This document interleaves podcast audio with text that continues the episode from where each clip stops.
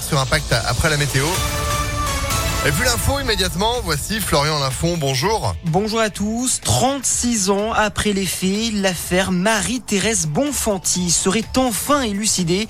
Selon le Dauphiné libéré, un homme a été interpellé et mis en examen en début de semaine pour l'enlèvement et le meurtre de cette mère de famille à l'époque âgée de 25 ans qui avait disparu le 22 mai 1986 en Isère.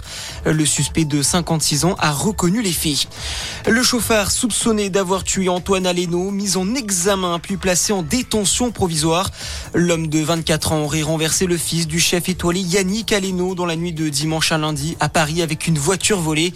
Il était en plus au moment des faits en état d'ivresse et n'avait pas de permis de conduire valide.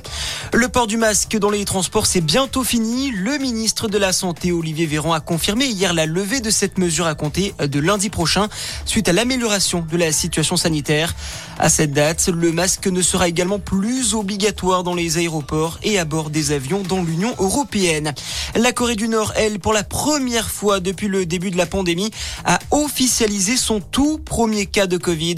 Le dirigeant nord-coréen Kim Jong-un a annoncé la mise en place d'un système de contrôle du virus d'extrême urgence. Le Sénat américain échoue à adopter une loi garantissant l'accès à l'avortement. Les républicains se sont opposés à ce projet de loi, accusant les démocrates de vouloir proposer des avortements à la demande.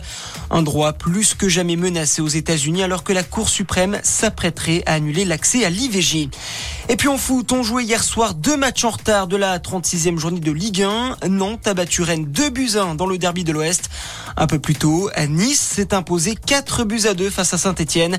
Un match marqué par des chants moqueurs de certains supporters niçois envers Emiliano Sala, l'ex-joueur du FC Nantes, décédé dans un crash d'avion en janvier 2019. L'OGC Nice a fermement condamné ces chants.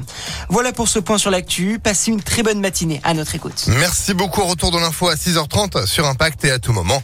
ImpactFM.fr, 6h03.